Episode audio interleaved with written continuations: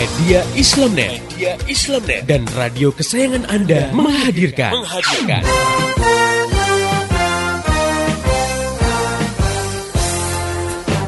Voice of Islam. Voice of Islam. Voice of Islam.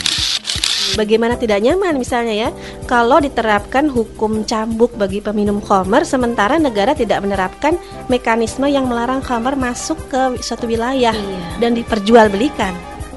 Artinya masih ada orang yang berjualan khamar dan akhirnya ada juga yang beli, akhirnya ada juga yang minum. juga Padahal yang- kalau minum dicambuk. Nah, ini kan juga semacam dilema juga ya. Iya. Atau misalnya diterapkan hukum cambuk bagi yang melakukan pergaulan bebas. Nah, sementara negara sendiri tidak menghambat arus masuk pornografi dan porno aksi di suatu negeri.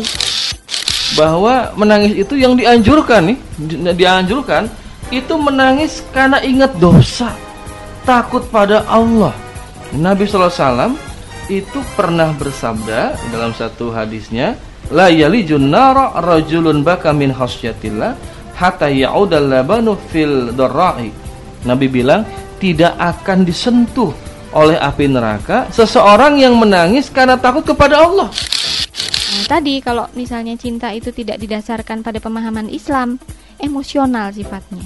Ya kan? Iya, iya. Lagi disayang-sayang sama suami, dikasih hadiah banyak, beliin pakaian baru, Sayang. dibelanjain banyak sayang. Sayang. Nah, begitu suami di PHK, nganggur satu tahun nggak dapat kerja, ini udah mulai mengikis.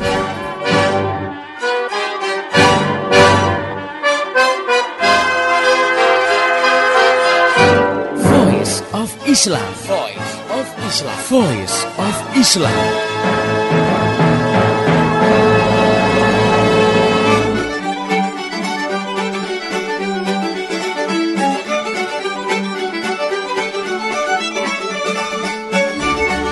Halo Indonesia, Assalamualaikum warahmatullahi wabarakatuh. Jumpa lagi dengan saya di sini Tresna Sari dalam Voice of Islam. Kerja bareng media Islamnet dengan radio kesayangan Anda ini. Dan insya Allah selama 30 menit ke depan saya akan menemani ruang dengar Anda dalam rubrik Keluarga Sakinah. Seperti biasa di sini saya tidak sendiri, saya selalu ditemani oleh seorang pakar yaitu Ustazah Insinyur Ratu Erma Rahmayanti. Beliau adalah pembina dari Forum Mar'ah Solihah, Pusat Pengembangan Islam Bogor. Baik kita sapa dulu beliau. Assalamualaikum warahmatullahi wabarakatuh, Ustazah. Waalaikumsalam warahmatullahi wabarakatuh. Ya, gimana kabarnya hari ini? Alhamdulillah, insyaallah baik. Ya, oke. Pendengar yang budiman, hari ini kita akan mengangkat tema tentang pernikahan wanita hamil. Nah, ini tema ini diangkat karena ada surat dari Ica di Banggai Kepulauan, Sulawesi Tengah. Begini Ustazah isi suratnya. Assalamualaikum warahmatullahi wabarakatuh Ustazah. Ini Ica. Saya mau tanya, gimana kalau ada orang yang pengen melakukan hubungan intim sebelum menikah? Setelah itu baru mereka menikah. Nah, apakah anak tersebut masih dikatakan anak haram ataukah hanya perbuatan orang tuanya saja yang dikatakan haram? Begitu, terima kasih. Nah, itu yang dari Ica ya. Ini sangat menarik gitu ya. Mereka itu ingin melakukan hubungan intim sebelum menikah, baru setelah itu menikah. Nah, gimana tanggapan Ustazah tentang permasalahan Ica ini? Ya. Bismillahirrahmanirrahim. Alhamdulillahirabbil Pendengar yang budiman dan juga Mbak Tresna dan khususnya bagi Mbak Ica ya di Banggai Kepulauan. Status dari anak yang dilahirkan di luar nikah itu dikatakan anak tidak sah. Ya. Di anak hasil zina itu adalah tidak sah. Nah, apakah kemudian kita harus menjulukinya sebagai anak haram? Artinya anak zat anaknya itu adalah hajat yang haram, ya. Nah, itu tidaklah benar ya karena anak yang baru dilahirkan dari rahim perempuan, siapa pun dia ya atau dari suku bangsa mana pun dia, apakah agamanya Islam atau yang lainnya. Nah, itu terlahir dalam kesucian dan fitrahnya, terlahir dalam kondisi fitrah. Ya. Rasulullah SAW bersabda, "Kullu mauludin yuladu alal fitrah." Ya, setiap anak yang dilahirkan itu dalam kondisi fitrah atau sesuai dengan fitrahnya. Lantas, apa yang dimaksud fitrah di sini? Ya? Nah, fitrah di sini adalah ya kondisi penciptaan saat seseorang lahir itu sudah diberikan potensi oleh Allah sebagai bekal mereka menjalani kehidupan. Ya, apa saja itu? Yaitu akal, ya, naluri, ya, dan juga kebutuhan-kebutuhan. Nah, ini ini tidak berbeda, ya. Baik itu lahir di, di Amerika sebagai bangsa Amerika atau Iya. di Eropa sebagai bangsa uh, Eropa ataupun Asia dan lain-lain, itu sama pada hakikatnya dia adalah makhluk bagi Allah, kan? Ya. Iya. Nah, dia diberikan akal, potensi untuk berpikir, kemudian diberikan naluri untuk berkecenderungan dan dia juga diberikan atau dibekali dengan kebutuhan-kebutuhan ya, untuk tumbuh, tumbuh kembang mereka. Nah, jadi semua terlahir dalam kondisi begitu, makanya uh, Rasulullah SAW melanjutkan bahwa fa'abawahu maka kedua orang yang telah melahirkan dia itulah yang membuat dia Yahudi atau Nasrani atau Majusi. Kalau anak ini nanti dikatakan anak yang bandel atau anak yang tidak taat itu sesungguhnya bukan terlahir dari awalnya. Memang anak- begitu dari sana Ah, gitu ya, ya? ya tidak. Tapi itu berdasarkan pengaruh dari lingkungan dan pendidikan dari Hmm. keluarga, ya. Nah, ini harus kita luruskan di masyarakat bahwa sikap yang kemudian muncul kalau tahu itu adalah anak yang tidak sah ya dilahirkan dari peristiwa sebelum Hubungan, pernikahan ya. itu biasanya mereka dibenci atau dikucilkan atau diperlakukan berbeda ya atau dijauhi atau dikata-katain dan lain-lain. Nah, e, menurut saya ini adalah sikap yang tidak semestinya e, dilakukan ya. Karena tetap anak itu adalah anak-anak seperti anak-anak yang lain yang punya hak untuk hidup dan harus dipenuhi ya kebutuhan-kebutuhannya. Dari di sini harus dipahami itu bagaimana kemudian kita harus e, bertindak kepada orang yang telah melahirkan dia. Ya, jadi dalam Islam ini anak tersebut ya diserahkan pengasuhannya kepada mereka yang mampu atau mau ya. Dan sebagaimana ini peristiwa ini ya terjadi di masa Rasulullah SAW ya ketika Al-Ghamidiyah beliau seorang perempuan ya ber- berzina dan melaporkan eh, dirinya pada Rasulullah dan Rasulullah tidak awalnya tidak percaya begitu saja ya dengan pengakuan si perempuan ini ya. Tapi kemudian ternyata memang hamil dan Rasulullah minta untuk membesarkan dulu eh, ya memelihara merawat dulu ya kehamilannya itu. Nah, ketika Al-Ghamidiyah sudah melahirkan dia datang kepada Rasulullah dengan dorongan ketakwaan yang tinggi minta dihukum karena sebenarnya dia ngerti ya kalau berzina itu ya, ada hukumannya ya. Nah, Rasul katakan "Eh, su- pulanglah engkau susui dulu sampai dua tahun karena apa? Su- Penyusuan itu adalah hak bagi anak itu. Anaknya. ya. Nah setelah dua tahun dengan dorongan ketakwaan Al-Ghamidiyah juga kemudian datang kepada Rasulullah dan saat itu Rasulullah me- menyampaikan kepada yang hadir siapa yang akan merawat anak ini. Kemudian Al-Ghamidiyahnya dihukum sesuai dengan perbuatannya. Nah begitu yang telah dituntunkan ya eh, oleh Rasulullah SAW bahwa status anak tadi anak yang tidak sah tetapi dia bukan anak yang harus disia-siakan. Hmm, jadi bukan yang dikatakan anak haram gitu anak kan? haram itu Kadang- apa zat anak haram itu tidak Heeh. tidak ya, ya Iya. itu hanya sebutan-sebutan yang sebenarnya tidak tidak berdasar begitu. Mhm, iya, iya. Baik. Eh, lalu saya pernah membaca ya di sebuah majalah yang cukup terkenal, tapi ya tidak perlu ya kita untuk menyebutkan eh, majalahnya. Diulas tentang latihan nih, latihan berhubungan sebelum pernikahan ya, masya Allah.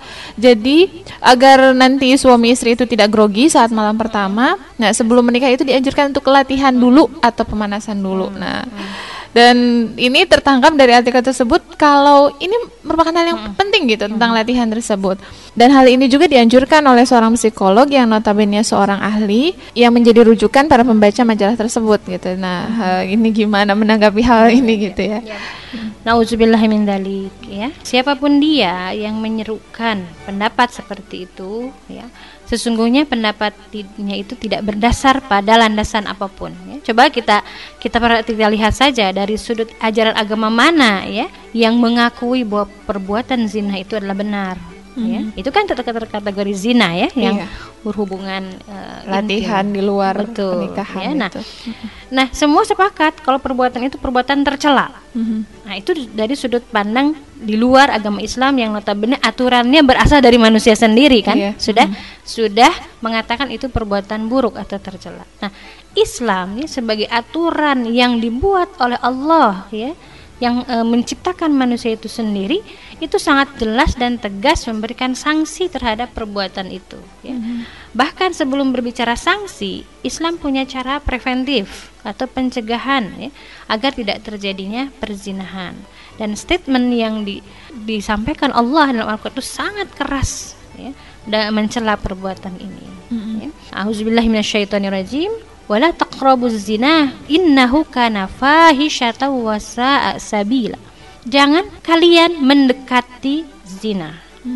Karena innahu sesungguhnya zina itu fahisyah perbuatan yang keji dan wasa'a sabila dan jalan yang sangat buruk. Itu luar biasa ya. Ah, Mendekati saja sudah seperti itu Iya, ya. Dan kalaupun terjadi itu adalah perbuatan yang sangat tidak menjadi. sangat dibenci gitu ya. Nah, jadi kalau ada orang siapa pun dia at- eh, katakanlah dia ahli ya atau pakar dalam bidang seksologi umpamanya ya, eh, atau seksi gitu. Nah, maka pendapat tadi itu pendapat dia tadi itu tidak berlandaskan pada keilmuan mana pun, ajaran agama mana pun kecuali bahwa mereka melandaskan pada hawa nafsu Mhm, iya. ya. Nah, dan saat ini ya, hawa nafsu ini dia- dianut oleh mereka yang beraliran kebebasan. Ya. Iya. Orang-orang yang ingin bebas, liberal, ya, liberalis. Nah, mereka menyandarkan diri kepada hawa nafsu yang sebenarnya Islam telah mencela orang yang melandaskan sesuatu kepada hawa nafsu. Jadi kalau hawa nafsu dijadikan pedoman untuk menjalani kehidupan itu sesungguhnya Islam sudah sangat mencelaknya ya. Nah, di antaranya Allah taala berfirman ya, "Wa man adallu mimman ittaba'a hawahu bighairin hudan minallah." Ya, barang siapa yang disesatkan karena mengikuti hawa nafsu mereka, maka mereka tidak akan mendapatkan petunjuk dari Allah sedikit pun. Nauzubillah. Jadi kalau sudah hawa nafsunya yang diikuti, maka memang Allah tidak akan memberikan petunjuk pada dia ya nah innallaha la yahdil qaumaz zalimin dan Allah tidak akan memberi petunjuk pada orang-orang yang zalim jadi dia sudah zalim terhadap dirinya ya. Menutupi hidayah atas dirinya gitu. Dan banyak sekali juga ayat-ayat lain yang berisi celaan pada orang-orang yang mengikuti hawa nafsu. Nah jadi jelas sudah kalau kita menganggap bahwa itu adalah statement ahli itu perlu diambil atau dijalankan eh, kayaknya masuk akal juga ya. Gitu ya seolah-olah supaya kisah malam pertama itu menjadi suatu topik yang begitu hangat ya dan penting memang supaya bagaimana melewatnya dengan sukses dan lain-lain itu. Nah kemudian orang mengambil sebagai rujukan bahwa oh betul harus latihan dulu ya supaya lancar dan sebagainya. Maka berarti kan mereka sudah mengikuti hawa nafsu. Iya. ya bukan sementara Islam sangat menentang hal itu. Betul-betul ini harus kita cegah ya Iya. Oke, pendengar yang budiman, sebelum kita lanjutkan perbincangan yang seru ini, tidak salahnya ya kita dengarkan dulu lagu yang mau lewat. Tetap setia di Voice of Islam. bersimpuh di hadapan Sang Maha Kuasa Dia Sang Pencipta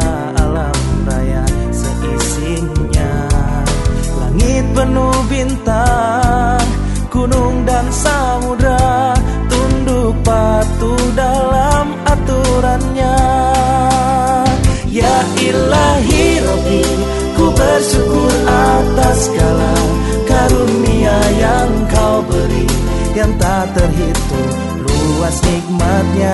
Ya ilahi Rabbi Maafkanlah bila hamba Tak sadar untuk bersyukur. Tetapkan hati hanya padamu.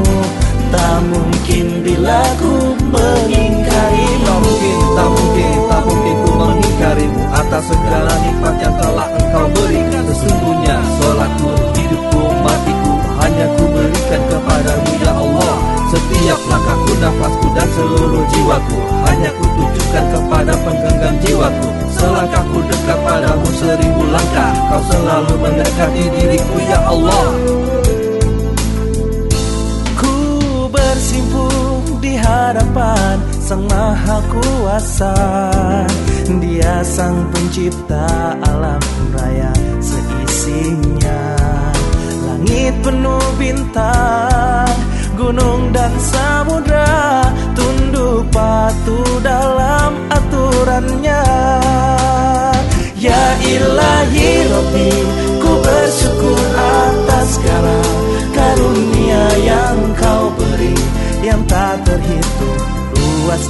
Ya ilahi Rabbi Maafkanlah bila hamba Tak sadar untuk bersyukur. Tetapkan hati hanya padamu.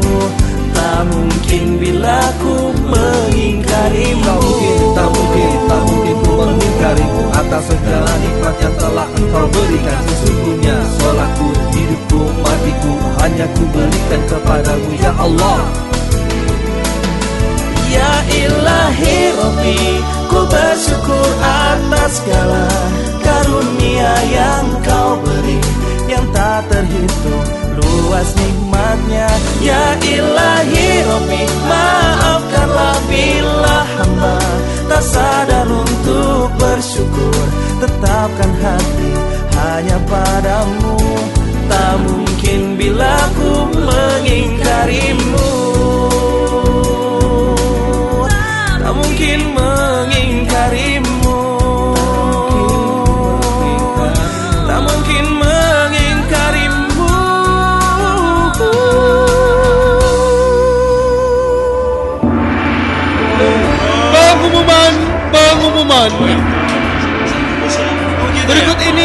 saya bacakan pendengar Voice of Islam yang terpilih mendapatkan bingkisan dari Voice of Islam. Dengarkan.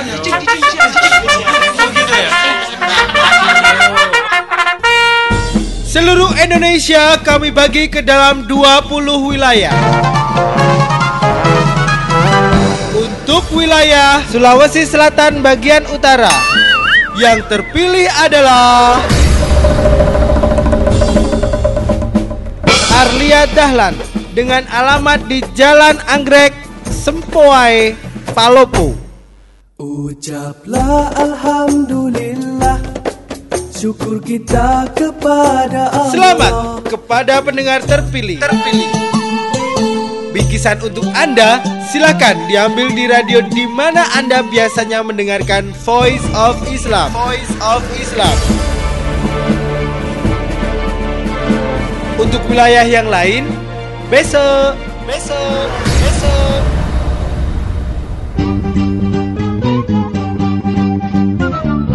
Masih Anda ikuti Voice of Islam. Persembahan media Islamnet dan radio kesayangan Anda ini. Voice of Islam. Voice of Islam. Voice of Islam.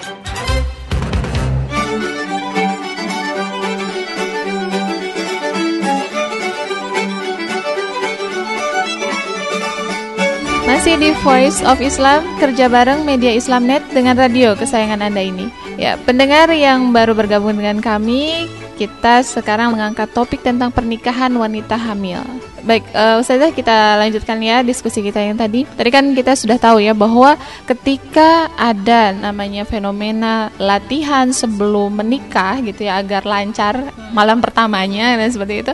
Nah, ini kan ya benar-benar berasal dari hawa nafsu. Nah, seperti itu. Ketika berhubungan seperti itu antara laki-laki ataupun perempuan itu uh, dikatakan adalah suatu yang urgen bagi manusia. Nah, nah ini asal muasal pendapat yang seperti ini tuh yang menyatakan bahwa hal tersebut seksual tersebut merupakan suatu yang urgen itu berasal dari mana sebenarnya?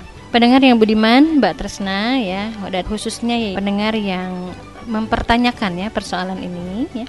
Jadi singkatnya, pendapat yang menganggap bahwa hubungan seks itu perkara yang penting ya, Mhm. itu berawal dari seorang pemikir yang berkebangsaan Swiss yang bernama Sigmund Freud.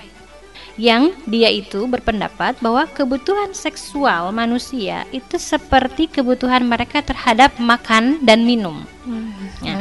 Jadi kan kalau kebutuhan manusia terhadap fi- eh, makan dan minum, kebutuhan fisiknya dia, kalau lama-lama tidak dipenuhi, maka akan berujung pada kematian. Mhm. Dia menempatkan kebutuhan seks itu sama dengan demikian. Jadi kalau lama-lama tidak dipenuhi, maka seseorang akan Mati. mati, ya kan, akan Iya. mati. Nah, Faktanya itu apa? Ah, gitu ya. Nah, jadi e, berarti kebutuhan jenis yang disebut organ ini kan harus segera di, dipenuhi, Ya, karena akan menghantarkan pada kematian. Nah, tapi kemudian coba kita e, telaah dengan baik ya pada faktanya. Manakala kebutuhan seks manusia itu muncul karena ada rangsangan, ya, dan kemudian tidak dapat dipenuhi saat saat itu juga, apakah kemudian lantas orang tersebut mati? Nah, Enggak itu, juga. itu tidak tidak pernah ada Iya. kecuali kalau orang yang kemudian putus cinta ya tidak tidak Diterima. disambut kemudian Bunuh naik diri. pohon bunuh diri itu iya itu Ah, bukan iya. karena persoalannya karena bukan eh, nalurinya tidak tidak hasratnya tidak terpenuhi. tidak tersalurkan bukan kan? tapi karena persoalan lain kalau itu bunuh diri ya. Nah jadi ini hanya sebuah asumsi yang lahir dari pemikiran yang keliru gitu. Nah ini nanti berakibat ya berikutnya. Karena tadi seks dianggap persoalan yang urgen maka hal-hal atau perkara yang mengantarkan seseorang agar muncul naluri seksnya itu itu menjadi wajib disediakan Hmm. jadi kan kalau yang benar ya kita memahami naluri seks ini kan tidak sama dengan kebutuhan makan dan minum Mm-mm. ya. Naluri seks ini tidak tidak muncul dari dalam tubuh manusia, tapi dia perlu rangsangan. Hmm. Lain halnya dengan makan dan minum. Iya. Kalau kita sudah kenyang, disediakan makanan yang Sebanyak apa pun. sebanyak apa pun yang menarik, yang kelihatannya lezat. Kalau dalamnya tidak lapar, tidak menuntut, ya dia tidak akan makan gitu ya. Tapi kalau seks itu tidak muncul tiba-tiba kalau nggak ada rangsangan. Nah ini yang harus dipahami ya, harus harus dibedakan secara jelas. Nah, karena tadi dianggap sama dengan kebutuhan makan minum, maka hal-hal yang bersifat merangsang itu itu menjadi wajib. Makanya tidak aneh kalau di dunia liberal di barat itu yang namanya buku, gambar, cerita, lagu yang porno yang merangsang syahwat itu merajalela. Oh, Dan itu sebenarnya. harus ada karena asu- karena harus ada maka tidak akan Kebutuhan pernah ya. diberedel Mm. karena itulah fasilitas untuk Fasil- memenuhi kebutuhan gitu. iya. Ya, nah, belum lagi sarana-sarana lainnya seperti dilokalisasi atau dilegalkannya praktek mesum ya eh, bahkan dijuluki sebagai wanita profesional dengan eh, PSK-nya itu ya Iya. bekerja seks komersial, Komersial. ya nah, tempat-tempat itu di, jadi ilegal lengkap dengan wanita penghiburnya nah jadi wajar ya bila opini pentingnya latihan seks pranikah itu menjadi muncul Hmm. gitu karena itu persoalan urgen sehingga supaya itu sukses maka harus ada latihan namanya. Nah, itu singkatnya begitu Ya, seharusnya mereka juga bertanya yang melakukannya mau latihan sama siapa kan Hmm, kayak hmm. gitu ya itu tapi malah. eh, coba kita pahami dari Islam ya Hmm, iya. sebetulnya untuk urusan tadi itu nggak perlu ada sekolahnya Mhm. ya coba kita lihat kenapa Islam mensyariatkan adanya mandi yang untuk mandi apa mimpi basah Mhm. bagi mereka yang belum menikah, Menikah. ya. Itu kan sebuah pelajaran dari Allah ya yang divideokan digambar itu dalam mimpi kan? Tidak perlu kan dia Oh, iya. praktek dulu. Itu Allah sendiri yang mengajarkan memberikan ilmunya kepada manusia. Dan Iya. itu bersifat individual kan berarti ka- karena dalam mimpi karena nggak rame-rame kan? Nah ini kemudian akan kan menjadi salah kalau kemudian eh, pelajaran itu difilmkan sehingga munculnya BF BF itu dulu ya blue film, Blue film. itu. Nonton rame-rame supaya mendapatkan pelajaran kan? Tidak begitu Islam. Ya Allah mengetahui bahwa memang ketika diberi naluri seksual ya laki-laki dan perempuan itu mereka nggak usah eh, nyari-nyari susah gimana caranya. Allah berikan saja melalui mimpi gitu kita harus Ya, lihat sisi itu ya. Ya jangan diada-adakan gitu dalam Islam itu sudah ada gitu. Iya, iya, subhanallah. Baik, saja ini juga ada dari pendengar yang beriman yang menanyakan tentang hal yang sama gitu ya dari Sulawesi Tenggara dari Ibu Muna di Uju Kota Raha. Pertanyaan seperti ini. Ustazah, saya mau tanya, bagaimana hukumnya jika seorang janda dinikahi ketika hamil? Nah, ini masuk langsung ya ke tema kita yang tadi itu. Bagaimana nih kasus yang seperti ini? Baik, bismillahirrahmanirrahim. Seorang janda baik cerai hidup ataupun cerai mati, ya, kalau dia dalam keadaan hamil tidak boleh dinikahi. Ya. Nah, karena perempuan-perempuan yang diceraikan dalam kondisi hamil, idah mereka itu sampai lahir anak sampai mereka melahirkan anaknya. Nah, apa itu iddah? Iddah itu satu masa ya di mana para janda harus menunggu apakah rahimnya itu berisi atau kosong dari janin. Bila janda yang sedang hamil, maka masa menunggunya sampai ia melahirkan. Nah, firman Allah Subhanahu wa taala ya auzubillahi minasyaitonirrajim wa ulatul ahmali ajaluhunna ayyadhna hamlahunna. Perempuan-perempuan yang hamil waktu idah mereka itu ialah sampai mereka melahirkan kandungannya ya. Nah, wa may yattaqillah yaj'al lahu min amrihi yusra. Barang siapa yang bertawakal kepada Allah, niscaya Allah menjadikan baginya kemudahan dalam urusan.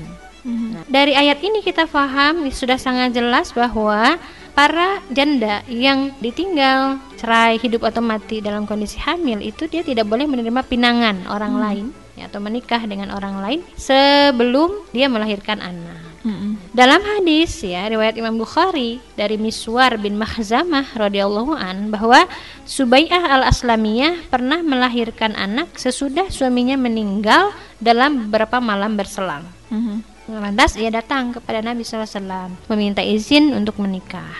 Lalu oleh Rasul diizinkan, maka ia pun menikah. Mhm. Nah, jadi Subai'ah al-Aslamiyah ini ya dia hamil sudah cukup uh, tua ya mendekati masa melahirkan. Kemudian suaminya meninggal, kemudian setelah beberapa hari suaminya meninggal, dia melahirkan. Nah, berarti kan hamilnya sudah tua nih, sudah sudah masuk waktu, maka selesai dia melahirkan, dia minta izin menikah, langsung boleh. Mhm. eh, diizinkan oleh Rasul. Ya, ini jadi tergantung eh, waktunya kalau hamilnya masih muda ya dia menunggunya eh, agak lama, tapi kalau hamilnya sudah usia tua dia menunggu tidak berapa Jadi lama tunggu melahirkan dulu sampai ya, tunggu melahirkan. Ya, nah, jadi jelas sudah ya bahwa seorang janda yang sedang hamil tidak boleh dinikahi. itu. Mhm. Ya, nah kemudian bagaimana kalau terlanjur terjadi ya akad pernikahan saat dia hamil maka pernikahannya tidak sah. Hmm. Nah, yang namanya tidak sah ya Nggak tidak jadi terjadi batal ya seperti Ya, itu. batal. Nah, jadi ini bagi para janda yang sedang hamil, kalau memang ingin menikah lagi, harap menunggu sampai anaknya lahir. Mhm. Nah, setelah melahirkan, tidak ada ada lagi halangan untuk itu. Baik, alhamdulillah untuk Ibu Ica dan Ibu Muna yang mudah-mudahan cukup ya penjelasan dari Ustazah tadi dan mudah-mudahan bisa menjadi solusi bagi permasalahannya. Saya Tresna Sari dan kru yang bertugas pada hari ini mengucapkan terima kasih kepada Ustazah Insinyur Ratu Irma Rahmayanti atas penjelasannya. Iya, sama-sama. Ya, dan juga pada pendengar yang beriman yang telah setia mengikuti acara ini. Pesan saya, sampaikan apa yang Anda dengar dari acara ini kepada yang lain agar rahmat Islam dapat segera tersebar termasuk di kota Anda yang tercinta ini. Mari menimbang masalah dengan syariah. Wassalamualaikum warahmatullahi wabarakatuh.